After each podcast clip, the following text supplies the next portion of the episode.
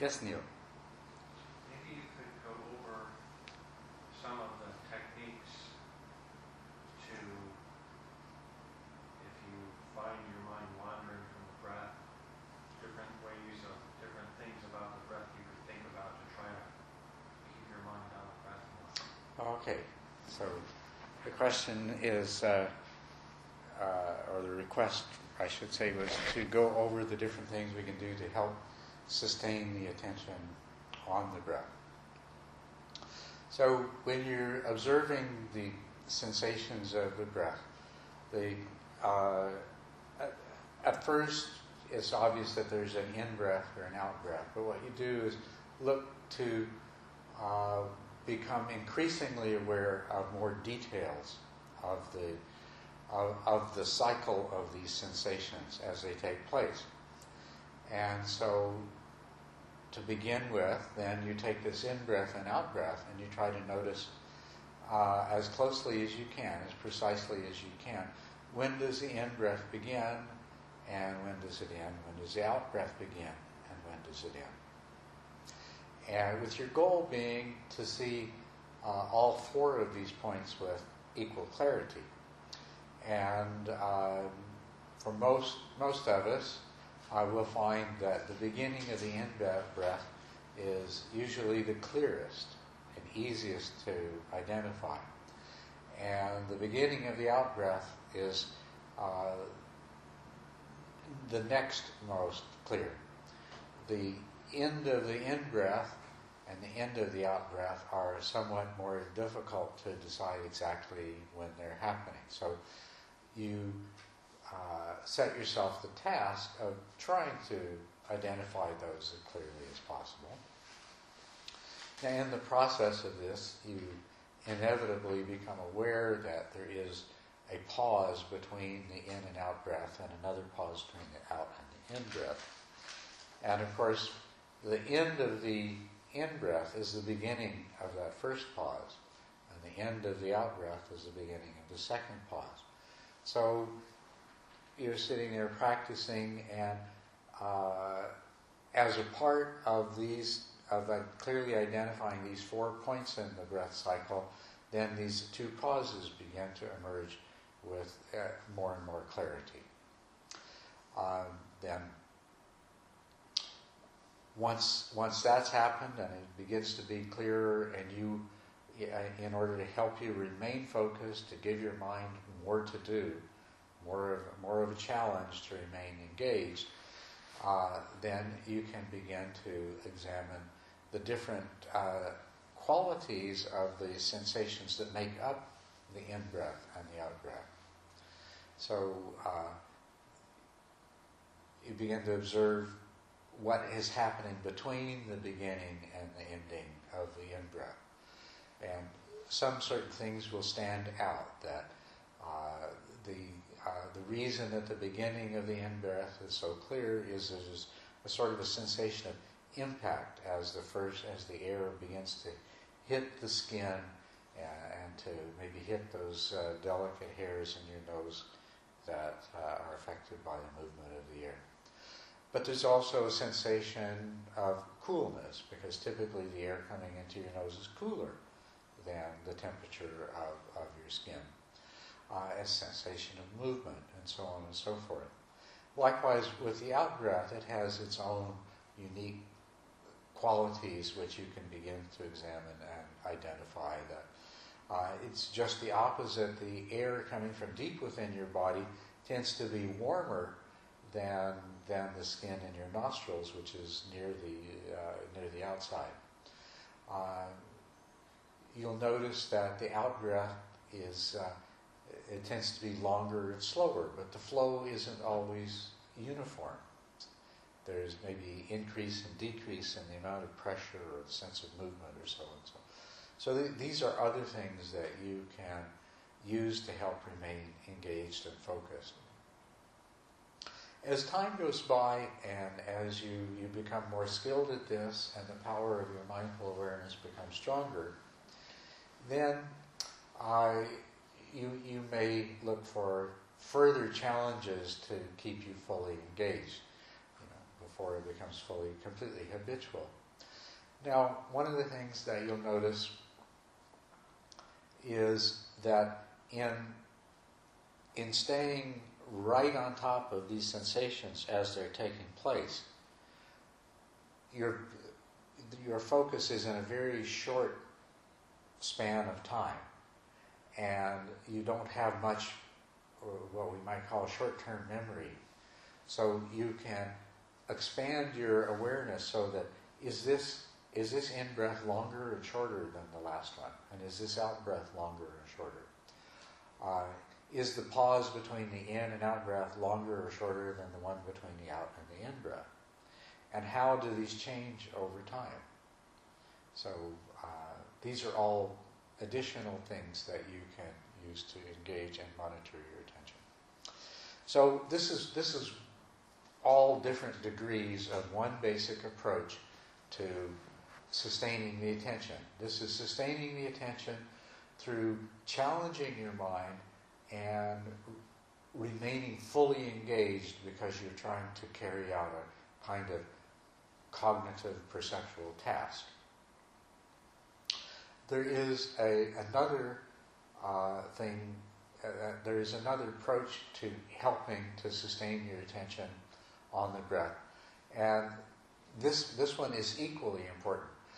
The, the first one was developing the power of your uh, mindful awareness because it was forcing the mind to become aware of finer and finer details and to also be aware of changes that are taking place over time. So this made your mindful awareness much stronger. But this mindful awareness was entirely focused on a sense object, a series of sensations that were being produced. Now, the other approach to helping keep your attention on the breath is the cultivation of introspective mindful awareness. This is where you're, you are examining the mind itself as this process is taking place. So, in the beginning, you might find this a bit challenging to do, but as your practice develops, and hopefully you're all to a point now where you can start doing this, that what this involves initially is every now and then you, you direct your attention away from just the sensations of the breath to examine the state of your mind, to examine the degree of distractedness that may or may not be present, to examine the, the degree of, of uh, dullness that may or may not be present. But if you, as you do this, as I say, initially it's you're switching from one task to another. But if you move towards that place where you're doing both at once, you're watching the sensations of the breath, and you're also watching the mind at the same time. So your your mindful awareness is both introspective and object oriented at the same time. Now this this helps enormously with staying aware because now if there is some thought that has come up and it's attracting, it, it is attractive to the mind, you become aware of the of the of this attraction. You become aware of the tendency of the mind to be drawn towards this thought, or towards a sound, or towards a bodily sensation. And because you are immediately aware of that, then you know to, to bring it back. Or you become aware that the perception of, of the sensations is becoming less clear. And you realize the mind is beginning to develop a very, very subtle state of dullness. And so then you brighten up and clarify more, fully the sensations that you're observing. So this, this is the other, the actually more powerful and, in the long term, more important way of uh, sustaining your attention when you get to the fourth stage, where your mind, where you no longer forget the meditation object and your mind goes wandering, but you still very often have other uh, thoughts or awarenesses that displace the awareness of the sensations of the breath. It is this introspective awareness that is most important. This is what makes you realize uh, before, before a subtle distraction has become a gross distraction, this is what makes you realize that that process is beginning to happen and allows you to very quickly bring the attention back. Likewise, in dealing with dullness, it allows you uh, to identify dullness before it becomes so strong that uh, it may cause you to start feeling really drowsy and really sluggish. Is that helpful? Yeah. Okay, good. Clear? And Yes. sometimes when you physically tire or you haven't had enough sleep, the body just keeps wants to go to dullness Yes. automatically. It's like, to me, it's been hard to, it never happened in the last class. I never got dullness in the the stomach. A little bit, and I keep catching myself and then I woke myself up. One of the one of the things that we do in, in this overall process is that we train our mind not to slip into dullness.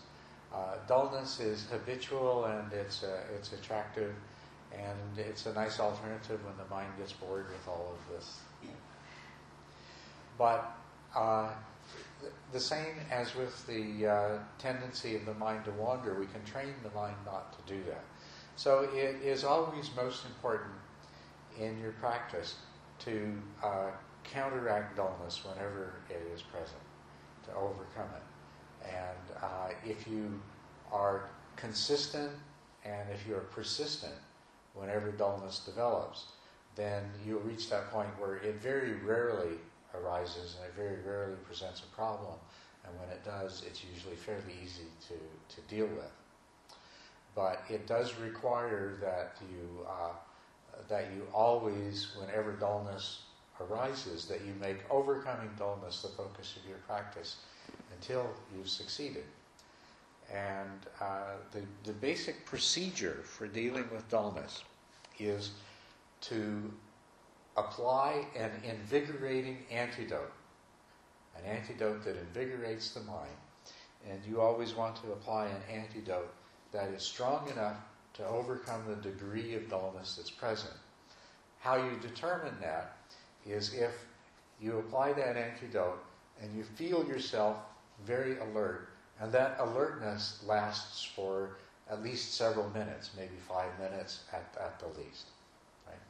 So if that happens, then you know that that antidote was appropriately matched to the degree of dullness that you were experiencing. And if the dullness returns after five or ten minutes, then and, and, and you recognize it quickly enough, then a similar antidote will probably bring you out of it. And then that's what you do. And it doesn't matter if that's your whole practice. It doesn't matter if you spend a whole afternoon and that's all you do is is make yourself alert once more, meditate for five minutes, recognize dullness, make yourself alert once more, meditate for five minutes, recognize dullness, you know, it doesn't matter if that's what, that's wonderful because the time put in doing that is going to pay off because in the end you are not going to have to deal with, you're rarely going to have to deal with dullness as a problem anymore. Except maybe when you are very tired, right? When you haven't really haven't had enough sleep or you're physically exhausted or been under a lot of stress, it will show up again. But even at those times, you'll find it is more easy, more e- e- easily uh, dealt with. Now, what happens is that you, you may go all afternoon doing this, and that's fine. But more likely is what's going to happen is that if you're using a strong enough antidote for the dullness you're experiencing, this will repeat a few times, and then suddenly you're going to find yourself wide awake, and you're going to stay wide awake for the rest of the set. And that's kind of what you're, you're looking for. That you know, uh, you, you you keep making the correction, you make the correction, and finally the mind stops sinking into into dullness. And this will you'll experience this happening, and then if you continue to practice skillfully, then uh, this will happen more quickly. And when I say that that you get to that place where you rarely have dullness, and when you do, you can deal with it quickly. That's the experience you'll have. Is that maybe you are quite tired, maybe you will have some dullness. So you know you'll you'll deal with it two or three times, and then you'll get into that bright, alert place, and, and you'll be okay with it. from then on.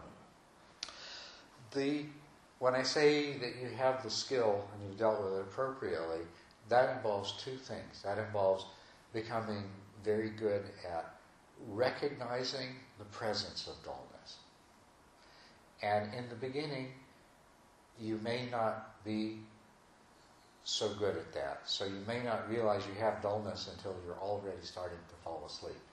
So this is the one, one aspect of the skill that you develop is observing your mind and recognizing dullness earlier and earlier when before it has acquired a lot of strength. And that just comes from practice. And when when uh, and when I spoke earlier about introspective awareness, examining your mind to see if dullness is present, it's what you're doing is you're kind of asking yourself the question: is is my is, is the vividness with which I'm able to perceive the sensations of the breath as good as it normally is, or has it lost some of that vividness and sharpness and clarity? And, and then you realize that there's some dullness there. The second skill is, of course, this, this deciding how strong of an antidote to the dullness that you need if the dullness is very, very subtle, if you've noticed it very early when it's just the you, you just lost the edge that you had in your uh, in your awareness, then it's enough to just take a moment, expand your awareness to your whole body, uh, listen to the sounds that are taking place, be present in your larger environment for a few minutes, and then refocus, and that's enough to invigorate you. Uh, if the dullness is a little bit stronger than that, but still, still quite subtle, it can be enough to just simply open your eyes and meditate with your eyes open. That will be enough to uh, to uh, uh invigorate the mind. when it is stronger than that, you'll need to do something to, uh, like the method of taking several deep breaths and letting them out slowly, or tensing the muscles and releasing them. And when you do that, you, will feel yourself wake up. You'll feel yourself become alert. But what's important is how long that alertness lasts for. You know, here I am, I'm okay, I, I'm awake, and then within a few seconds you feel yourself sinking again. Then that wasn't enough. You need something stronger.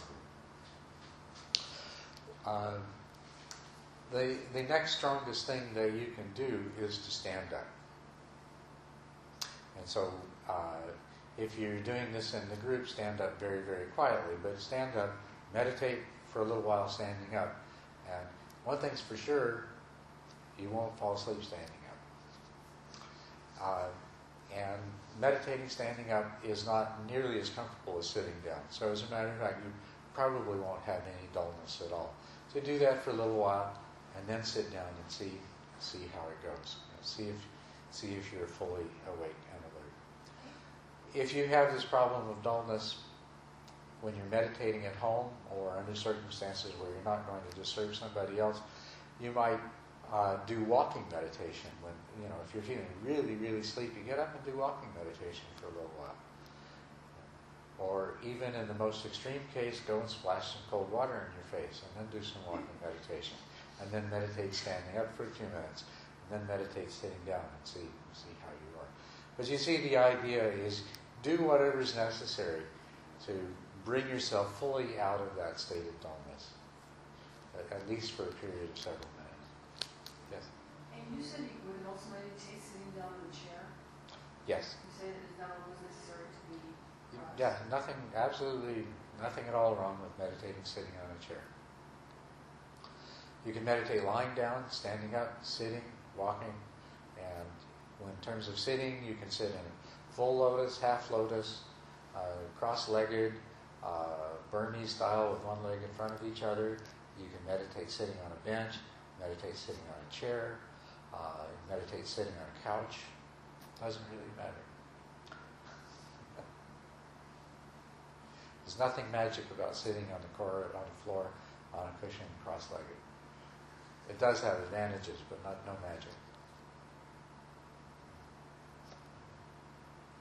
Yes. Okay, uh, last night, the last bell ring. It scared me. I was shocked. but I'm pretty sure uh, I'm very concentrated on the sensation of my leg. Yeah. Yeah, so my question is, uh, I think it's not perfect. How come I cannot be scared next time? This one, or I, I know uh, I, I'm pretty sure I'm concentrate, but maybe I have a little little settle dollars. I don't know. Uh, you you might have now. It is a sign of dullness if you find yourself being startled, if you jerk when there's some kind of a sound. You know, somebody coughs or closes the door or something, and you jerk like that. That is, is a sign of dullness, but it doesn't always mean that dullness is there. The bell rings and you're startled. It can also happen if you are very, very focused. So, so um, you know, if you say that I was focused on the pain in my leg, you probably weren't in a state of dullness. I wouldn't think. It's, it's kind of hard to, to focus on pain and be in dullness at the same time. So you probably weren't. Uh, and, and it was more likely that, that your being startled by the bill was due to the fact that you were just very focused. Yeah, but I think it's not perfect. Well, and it may be. And if you have the sense that there was some dullness, then there very well might have been some dullness there.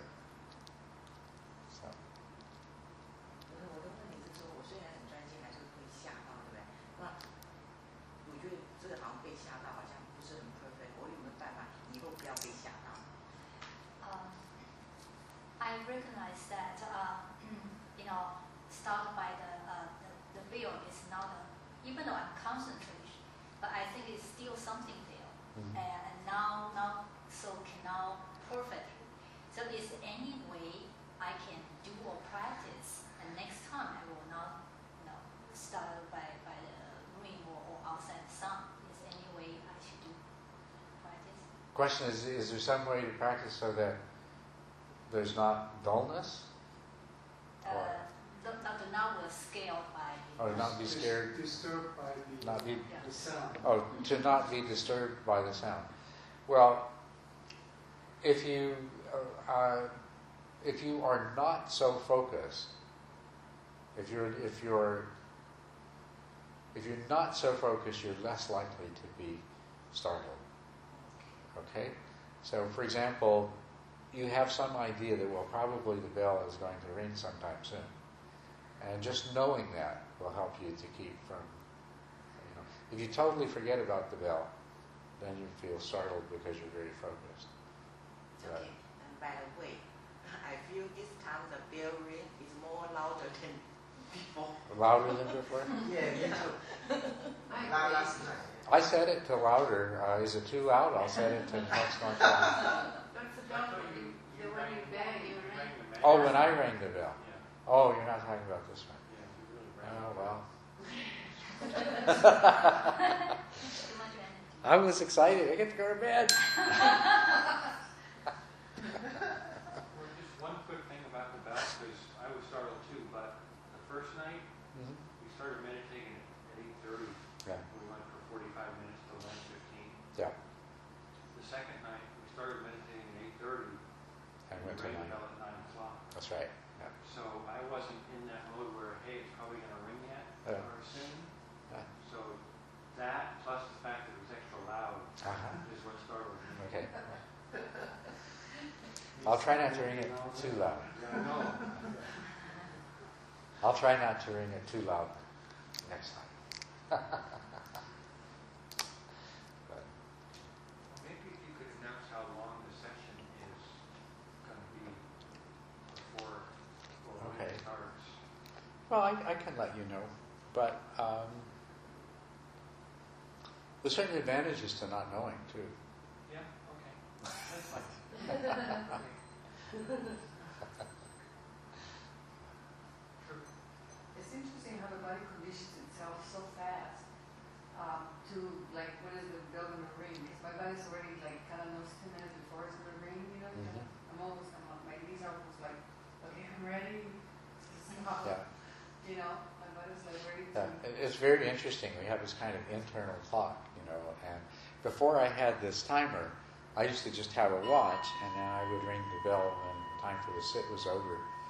And I'd done it so much that you know, it's like I wouldn't even think about, and then the thought would come into my mind. Better check what time it is, and I'd look, and it would be like always maybe two, three minutes just before it. So we have an amazing internal clock.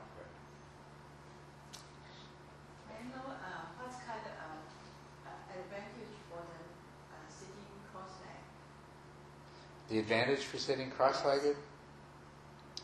The advantage, if uh, if it's comfortable for you in terms of your hips and your knees, sitting cross-legged puts less stress on on other parts of the body, and if you get balance, you can sit a long time with less discomfort.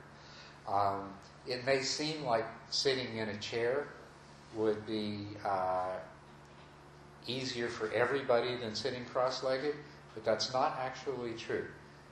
Sitting in a chair is easier than sitting cross-legged for some people, but for most people, you can sit longer. You can sit three, four hours cross-legged, and if you sit in a chair, you can't sit as long. I can't sit in a chair for. I can sit in a chair for maybe two hours, and then uh, then my back really becomes sore. So. There's nothing special about it. It's just everybody's a little bit different, and most people can sit a very long time cross-legged. What about full lotus? It seems like it's a big deal to, to What's- sit. What's what that? about sitting in full lotus? Buddha sitting full lotus. It seems like it seems like uh, so many accomplished people. Well, if you can, if you can sit in full lotus, which you know, unless you start doing yoga when you're fairly young and practicing sitting in a full lotus, uh, it's it's unlikely you're going to. Most people, they haven't done that, can't sit in full lotus by the time they're 25 or 30, Or, or you have you probably have to have skin, very skinny legs. and probably have to have very skinny legs. Yeah. Yeah. the, the advantage of a full lotus is, is that it locks your body and it actually creates this curve. When you're in the full lotus, it creates just the right curvature of your spine. And so that's why it's the most stable of all positions. But there's very few people that can really sit in full lotus. So, But it doesn't matter. You could hang from your ankles from a branch of a tree and meditate you know, if that was most comfortable, and it wouldn't make any difference to the meditation. The position you're in affects your body, not your mind. But the state your body is in, that affects your mind. So, When I sit, I have to, um, every, every so often, and you mentioned this at the three-day camp, kind of do this, re-arch my back. yes, there is there is a natural tendency as you become concentrated for your body to move forward. You become aware of it, and you just straighten it up. By the way, with regard to dullness, another thing that is very helpful whenever you are experiencing dullness, you might find that your neck is bending and your head is going forward. And if you straighten, if you just straighten your head up, you know that will help to make you more alert. But you said not to move. What's that? Well, okay. You said not to move. I'll have to change it. Okay. When you say try not to move, except for straightening up if you find that you're starting to slump forward. or if you find you're falling over to one side, you can move. But So it's okay to kind of re, like my the, the rest of my body is fine, but I see like it's starting. I see myself going a little bit like this, and then I stay there for a long time I'm you said to move. well, now one thing about these things is what you'll find when you become very concentrated, your perception of your body becomes distorted. Okay, so you'll be sitting there and you'll feel like you're like this. You know, and, and so you'll say, "Oh, I better do something," and then you go and straighten yourself up, and you find, "Oh, I was already straight. There, there's really no place to go." So it was just this illusion that you were falling over. Yeah, I'm experiencing it today. Yeah. And so when that when you recognize that that's happening, uh, it's it's actually unusual for a person to fall over to one side or another. If you start out sitting straight, if your arms are even, your shoulders are even, your hands are even, you're probably not going to move. You're, you're probably really not going to slump to one side or another. But as you become very focused and concentrated, there is a tendency that you'll start gradually moving forward. You know, and not long ways, but at some point, after you've been sitting for 45 minutes, you might find that you're kind of like this, and, and you definitely need to straighten up again. My neck gets sore because my head's like hanging there. Well, and if you if you find that if you find that that's happening to a great degree and, and uh, it's making your neck sore, just every now and then check your body to, to make sure whether you need to. You know, it's uh, it, it's not a problem to take uh, half of a second away from your meditation. You can time it to do it between the end of one out breath and the beginning of the next in breath. Check in, say, okay, yep, straighten out, on with the breathing. Is it, um, like sometimes I feel like to make my neck not hurt, I have to kind of like look like up a little bit. But then I open my eyes and it, I'm not looking as up as I thought I was. But Yeah. like is looking, is looking up slightly a problem? No. Uh, it, it, looking up is a problem if it puts your head in a position that, makes your neck sore and uncomfortable. Oh, okay. But if your head is balanced on your spine, then that's fine. But it's, it's, a big head. yeah. Yeah. So, you know, in this Buddha image here, you'll see that his his head is a bit for his head is straight, but it's a bit forward? And that's that's a position that a lot of people, if you if you look around when people are sitting meditation, they they'll start out like this and they'll slump forward, but they but they'll tilt their head back. It's just the body keeping itself in balance. If you do slump forward a little bit, if your head was still, if you kept your head straight and you slump forward like that, then that does create a stress on your neck, like you're finding. And if you, you correct for it without leaning back and you just straighten your head up, well, then you're in this position. Uh, it, none of this matters. It's just, you know, be stable and comfortable. And if you find that some shift has happened, make a correction for it. At the temple, they tell us to tuck our chin in. I'm not quite sure what that means, but Yeah, it means to straighten up your head and.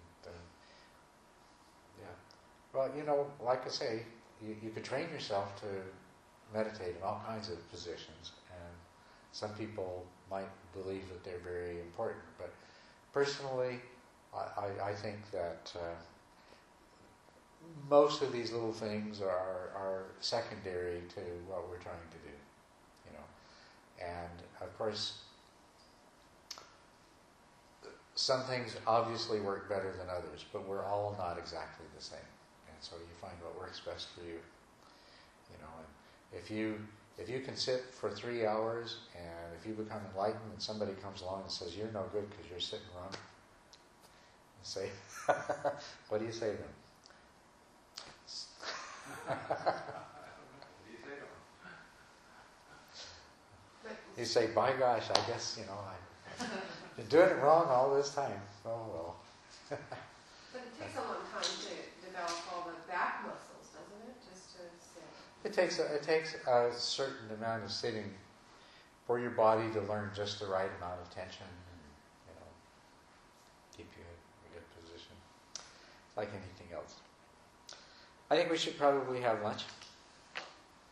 So thank you and uh, have a good afternoon practice.